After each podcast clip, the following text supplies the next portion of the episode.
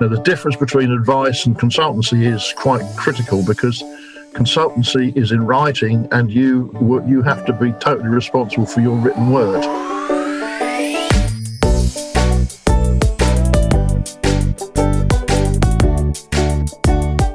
Hello, hello everyone, and Happy New Year, and welcome to episode 16 from Pot and Cloche Garden Podcasts. I'm Joff Elphick, a gardener from Gloucestershire in England, and in this episode, I'm talking to Alan Sargent, who's a garden consultant and owner of the Landscape Library, an online resource for consultants, designers, and landscapers. As usual, let me quickly slip in a mention for my lovely sponsor, My Window Box, who supply a wide range of period style and modern window boxes in aluminium and steel with drop in or freestanding troughs to match. Take some time to have a look at their website. Go to mywindowbox.com and bring the garden to your window.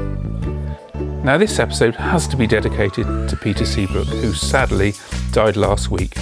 One of the best known gardeners of his generation, renowned for his work ethic, encouragement to the younger generation, and for his prolific writing, Peter was working right up until the day he died. The response to his death within the industry has been incredible, with everyone who met him having a story to tell. Our condolences go out to his family. I start my conversation by asking Alan when he started in the horticultural industry. In 1968, coming up 54 years. Yeah, now, I mean, I haven't got room in the show to uh, read out all of your CV, but uh, I mean, you, you've taken part in over 60 RHS show gardens. Um, I think for about eight years you were an RHS judge. Um, you've been a founder of well, so many things Professional Garden Consultants Association, um, School of Garden Management. Um, it, it, it, goes on. Um, you've been a little bit busy, Alan. I had um, 17 years with Barley. I joined Barley in 1978. Yeah. And then in 1995, I left Bali and founded the Associated Professional Landscapers, or the APL. Mm-hmm. And um, we never looked back from there, really. Yeah. Now, of course, the real reason I've got you here is because there's an amazing uh, resource that you've made available on the internet called the Landscape Library. Um, who who is it? Who's it aimed at? Well, uh, I chose the title Landscape Library in preference to like the Garden Library because really I originally and still am aiming at uh, trying to talk to, if you like, um, head gardeners, senior gardeners, uh, owners of um, landscape companies, garden designers, uh, talking, if you like, at the management um, end of the uh, end of the scale, because with my work, I'm an expert witness. Um, that's what I do virtually all the time now, and so I see so many problems going through the courts and so on. I do about 100, 100 cases a year, which is uh, two a week, is quite considerable. and so I, I try to try to get a message across. It's the wrong, wrong, wrong phrase totally, but try and help people not to get into trouble. And I've been doing that now for around about ten years with my with my writing. Uh, written for ten years. Um, started in 2012 with the Horticultural Week. I have a regular column there, um, which you know it, it's great fun doing that. In fact, um, uh, uh, for the third year this year, I've won the uh, or been a finalist in the Garden Media Guild uh, awards as columnist of the year.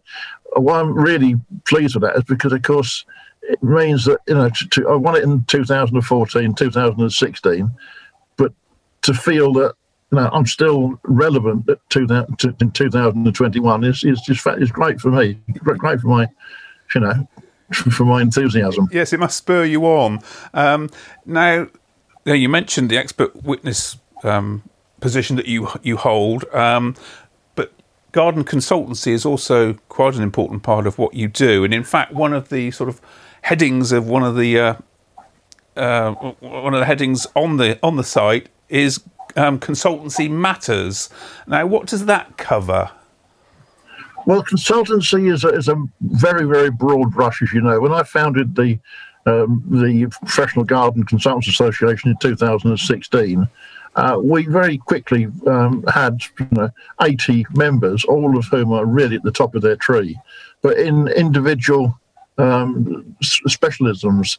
And so, if you consider the broad brush in, in, the, in the world of horticulture, that's not surprising. But there are a, a number of us, uh, seven in fact, uh, in the PGCA, mm-hmm. who specialise in doing um, court work and dispute issues. Now, this goes on, it's much more profound, if you like, than, than being a, a garden consultant because consultancy is one of those things that you know, we're all garden advisors. When we go and talk to people in their garden, we're advising them. Now, the difference between advice and consultancy is quite critical because consultancy is in writing, and you you have to be totally responsible for your written word. Advice, you just give advice, and it's just lost. Uh, put it in writing, and it becomes much more serious. So this is why the the, the, the section in the library is talking about responsibilities, liabilities, and so on. These are very heavy words, but just to give the message across that to become a professional consultant is in fact quite a profound move uh, and one you should take great care to uh, ensure that you're that you're treading the right path. Yes. So anybody that look, should look at that um, will be guided, I guess, by your words as to how to go about behaving, how to go about becoming a garden consultant. That's right. Yeah, it's all. It's all. It sounds. It sounds rather vague in a way, but when you actually see the way it's all set out, how to do it, how to approach a customer, how to let the customer approach you, uh, how to uh, negotiate your way, if you like, through some quite profound situations, and still be an advisor, a consultant to to your client. Now, uh, the consultancy goes on much more than that. Um, personally, I do various um, management consultants for uh, places such as um, Harrow Boys School and um, uh, Oxford University. Um, the I have a number of, of, major gardens, major sites, Cadogan Estates, uh, and uh, Wellcome Trust in London. People like that that that, that employ me um, on a bespoke uh, ad hoc basis. Yes. To to solve to come in. Basically, somebody said the other day, I'm what they call in emergency smash glass, and and that's me. you have a little hammer hanging down by the side, yes. yeah. So, do, do, people take you on uh, contractually for for a year, or do you turn up as and when required? You tend to get picked up by people. It's a bit like one of those things. The first, the first job I did um, was actually for Wellcome Trust in the really heavyweight brigade. And because I I didn't make a mess of that, in fact, no, they were very happy with it. And then you get passed on because you're working for management companies, uh, uh, the major management companies like Knight Frank and so on. Yes. Sorry, for, and, and so you then get passed on to Savills, and then you get passed on to somebody else, and, and that's the way it goes. You just get you just move along as people move away and join other businesses, then they just take you with them. Yes. So you just find that you're being recommended uh, almost, um, you know, without any knowledge of your own. You're just be just being recommended. so you're not having to take out half pages in Gardens Illustrated or anything like that.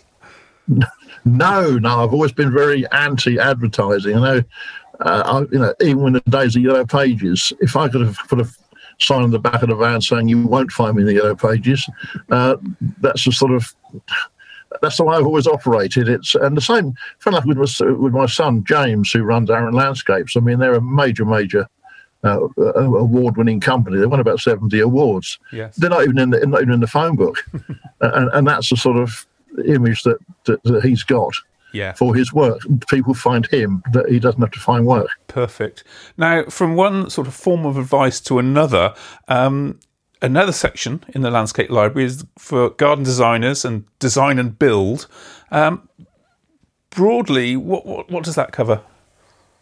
Well, garden designers, uh, um, I think, are a, a, separate breed than design and build simply because garden designers are, are, are on their own and, and they're working uh, with with hopefully with, with good with good contractors and so on. Design and build is is certainly uh, in the advent of CDM, construction design management regulations, uh, a design and build company they've got it all in one package, and designers have to work with within the CDM framework uh, as independents, and then they hand over to contractors, design and build. They have the whole package, and they start from one into the other of a project. So there's quite a wide um, variety of advice required for for the two different disciplines. Yeah. Now, I mean, one of the things I noticed that you talk about there are where garden designers supply plants, and perhaps where garden designers supply plants, and then there's sort of the, the knock on the ramifications then for the for the landscapers. Well, it gets very complicated actually because uh, unless you've got your terms and conditions accurately set out, you may have noticed in the landscape library there are outside the paywall, there are three sets of um, terms and conditions one for uh, maintenance contractors, one for landscape contractors, and one for garden designers. Now, if a minute a garden designer moves away from being just a designer and starts getting involved in the contractual side and starts supplying and planting plants, then the designer really should be looking at having terms and conditions as a contractor because mm-hmm. the um, the liabilities and responsibilities are much know, a, a, lot different, shall we say? You, you, have got to um, you've got to make sure that you're covered insurance wise and, and, a whole range of other things. So, garden designers supplying plants uh, and planting, brilliant, but just make sure that you've got all your terms uh, and conditions all set out so that you don't go and fall foul.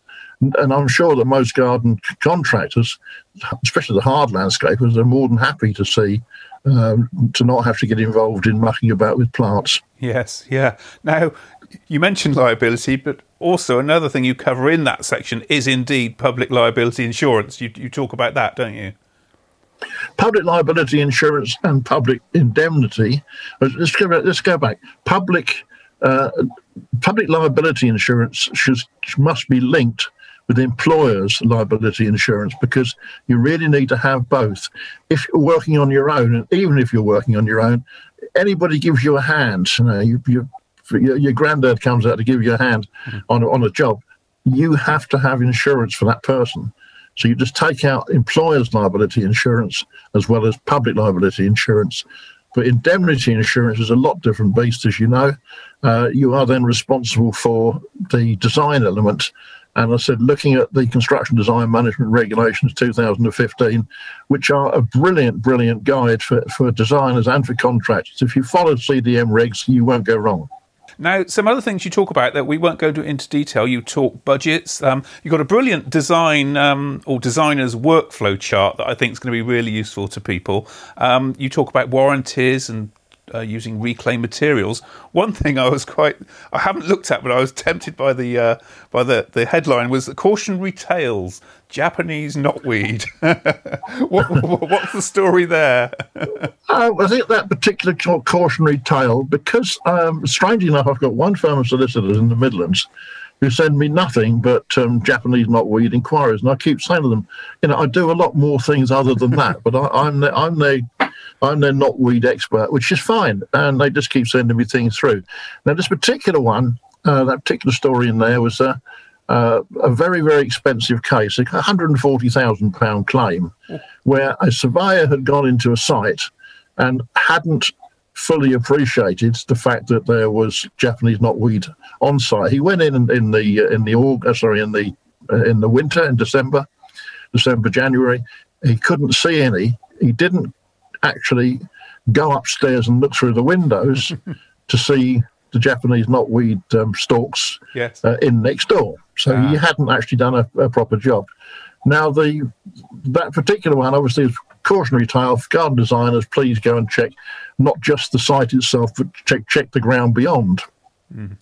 You can have another um, cautionary tale. There was somebody uh, near Dorking um, where the, the, whole case uh, involved the name of a property because the property was called um, Cydonia, and the, uh, the the owners thought when they had some, they thought that Cydonia was in fact Japanese not knotweed. I have no idea why, but because of the name of a property, the, the property was condemned because people thought it was Japanese knotweed. This is some of the sort of crazy world that you get involved in when you start doing consultancy. Great fun, yes.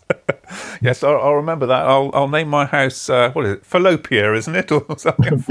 Fallopia. My... Sorry, uh, no, I'm wrong. Sorry, it, it, wasn't Cydonia, it was Japonica. Japonica, oh, because right. That, the house, it was J- Japonica Cottage, that's right. Yes. I nearly spoiled that story, didn't I?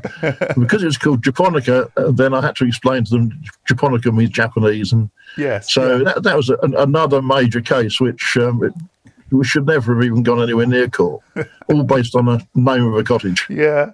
Now, um, uh, there was a section that particularly interested me, having been in a, a number of these positions before, where you uh, you give advice to head gardeners and, and senior gardeners. Um, now, I mean, you know, you, you even cover the sort of detail down to you know the sort of uh, facilities you sh- should have available, like a, a, mess room, you know, a can not canteen, but yeah, a mess room.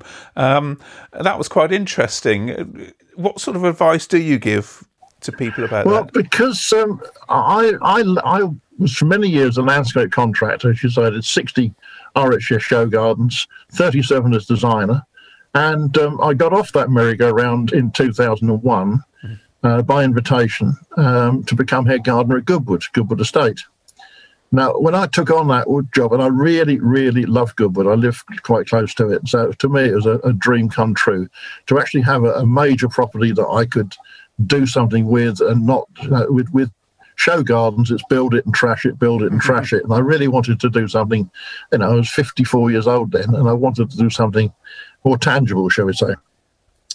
And so when I started the Goodwood, I suddenly realised that nobody's going to give me any induction because nobody had a clue what head gardener should be doing. Strangely enough, um, that they just didn't know what head gardeners did. So I was aware of being thrown at the deep end at this major estate. Uh, and so when I I left there, I'd been left uh, oh, five years, I suppose, at the time. In 2012, I wrote the head gardener's survival manual. That's the first of four survival manuals that I wrote. And the head gardener's survival manual was a great fun. It was picked up by the Horticultural Week, hence I started writing for them. Uh, and and also Peter Seabrook, wonderful Peter Seabrook, he picked up on this straight away. And um, because nobody's ever written a book for head gardeners before, mm-hmm. and it was a not how to be a head gardener.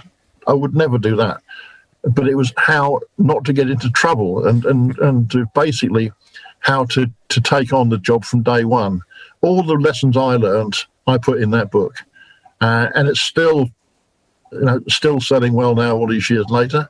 And I've never seen a copy on eBay. So either there's a lot of them holding up for coffee mugs in tea shed somewhere, or, or people are, are hanging on to them. Yeah. Now, um, I mean, not only do you give advice to gardeners, you, you also give advice to people who are wanting to appoint a head gardener, don't you?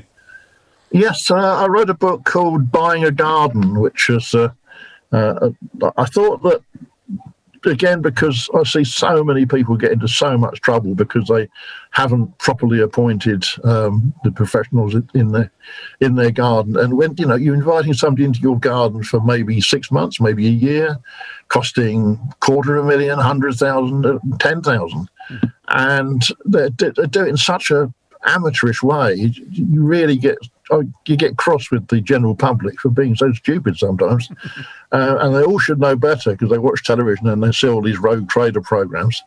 Um, but I'm not trying to have a go at, at, anybody at all here, but I just set the whole process out: how to approach and then engage a garden designer, how to approach and engage a contractor, and to take the whole thing through from, from beginning to end, so literally from beginning to end. And the even the initial site survey, uh, the, all the logistics involved, um, the preliminaries, and, and it's just everything's there. If you, if you look at it in, in from beginning to end, every minor detail from beginning to end, then the whole storyboard is there, and you don't get into trouble. You, you don't get any nasty surprises. Yes. Now, once you've appointed that head gardener, one thing that made me suddenly sit up were head gardener's legal responsibilities. Oh yes, oh yes. Um, there's a big difference between a head gardener and a gardens manager. Uh, I actually wrote a book called Head Gardener or Gardens Manager, um, and just to explain the difference between the two. And I, I wrote this for a purpose. Somebody uh, asked me to do it, and so I just um, turned it into a book. Um, the responsibilities of a head gardener are a lot different from a gardens manager, but the responsibilities are still very great. and uh, responsibility obviously include the, the health and safety of the staff. But much more than that, it's it's everything to do with the uh, the, the, site management, um, use of chemicals. In a, the, the whole the whole gamut of responsibility lies on the lap of the person in charge, and that is the head gardener or gardens manager. People looking at your site don't just have to put up with you because you've got a number of guest writers, haven't you? I have indeed delighted to have uh, guest writers on board. Gareth Wilson, who's a brilliant, uh, brilliant uh, expert witness, but he specialises in hard landscaping. He's the uh, number two at the Landscape Academy up in Chester. he's a very, very clever lad. Lad, he's coming, he's over 50. Um, and Neville Stein, who's a great friend of mine, he talking on management issues. Uh, we got um, uh, Marie Shawcross, who's doing uh, writing on, on gardens and compost and uh, more, if you like, garden-esque subjects, and the the, the brilliant um, Sam Hassel of Landpro, writing on um, uh, facts and figures, and uh, it, it, a really good team. Everybody's all working together as a good team. We try and do something different each time. We're not replicating anything. We're not trying to to um, just keep writing for the sake of it. There's so much to do. When I first um, was lucky enough to be involved with the um, Chartered Institute Horticulture, or the old IOH as it was in 1984, I went to the first ever AGM at Kew, and um, I, I, sat in the room full of some amazing, amazing people, uh, really amazing people, these professors and people that I've been in awe on for all these years. And uh, and, and I, I realised that between us, we knew only a tiny percentage of what there is to know in horticulture. And that's quite a sobering thought. And I've always had that sobering thought. Nobody knows it all. Nobody ever can know it all. But if I can help somebody to not get into trouble, that's the idea of landscape library. Yes. So, uh, are there any holes that you're filling at the moment you can tell us about, or will we have to wait and see? Well, there's a particular hole that I'm working on at the moment, which I have just, just finished, is in fact on the vexed um, subject of artificial grass in domestic gardens. Oh, yeah. Hot, hot, the, hot, topic at the moment, isn't it? Yes. A very hot topic at the moment. But the reason I've written this is an installation standards guide and specification for artificial grass in domestic gardens. Um, because, again, so many people are getting into trouble with poor install installations. And I obviously I, I, see it very much from the point of view of the customer. They've got a really really bad job.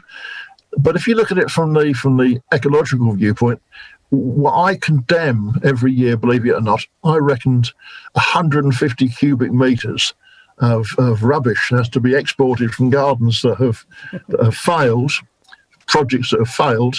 It's 150 cubic meters a year. Yes uh, to be replaced with more product. So basically, that's, that's a, that's a lot of landfill. And if I can stop that by by producing a, a document that's going to be recognised as a the industry standard, then I'm more than happy to do so. Now, on the back of this, um, I've worked with uh, the um, the Association of Professional Landscapers. I've worked with the um, the landscape um, Academy. I worked with Tasker Training Academy, uh, members of the PGCA as well, plus installers, plus suppliers, and we put together a document. There are about 10 people involved in putting this document together. So I've written it, but I've got approval and, and backup from from right across the industry, which uh, is, is literally being launched next month. So that I hope will, you know, it obviously it's a vexed subject but it's there. The public are demanding it. There are tens of thousands of installations a year. It's not going to go away. So if I can make it uh, so that the job's done properly and, and corners aren't cut, then I hope that we can save a hell of a lot of, of waste and wasted money. Yes. Uh, and and plastic. Yeah. Now you mentioned those failed projects. Um, you've got a whole section devoted to failed projects analysed. You know, we can learn by our mistakes. Effectively, is what you're saying, isn't it? Yeah, that's that's only just started that particular one. There's only about a dozen in there. I've, I've got over a hundred to go in.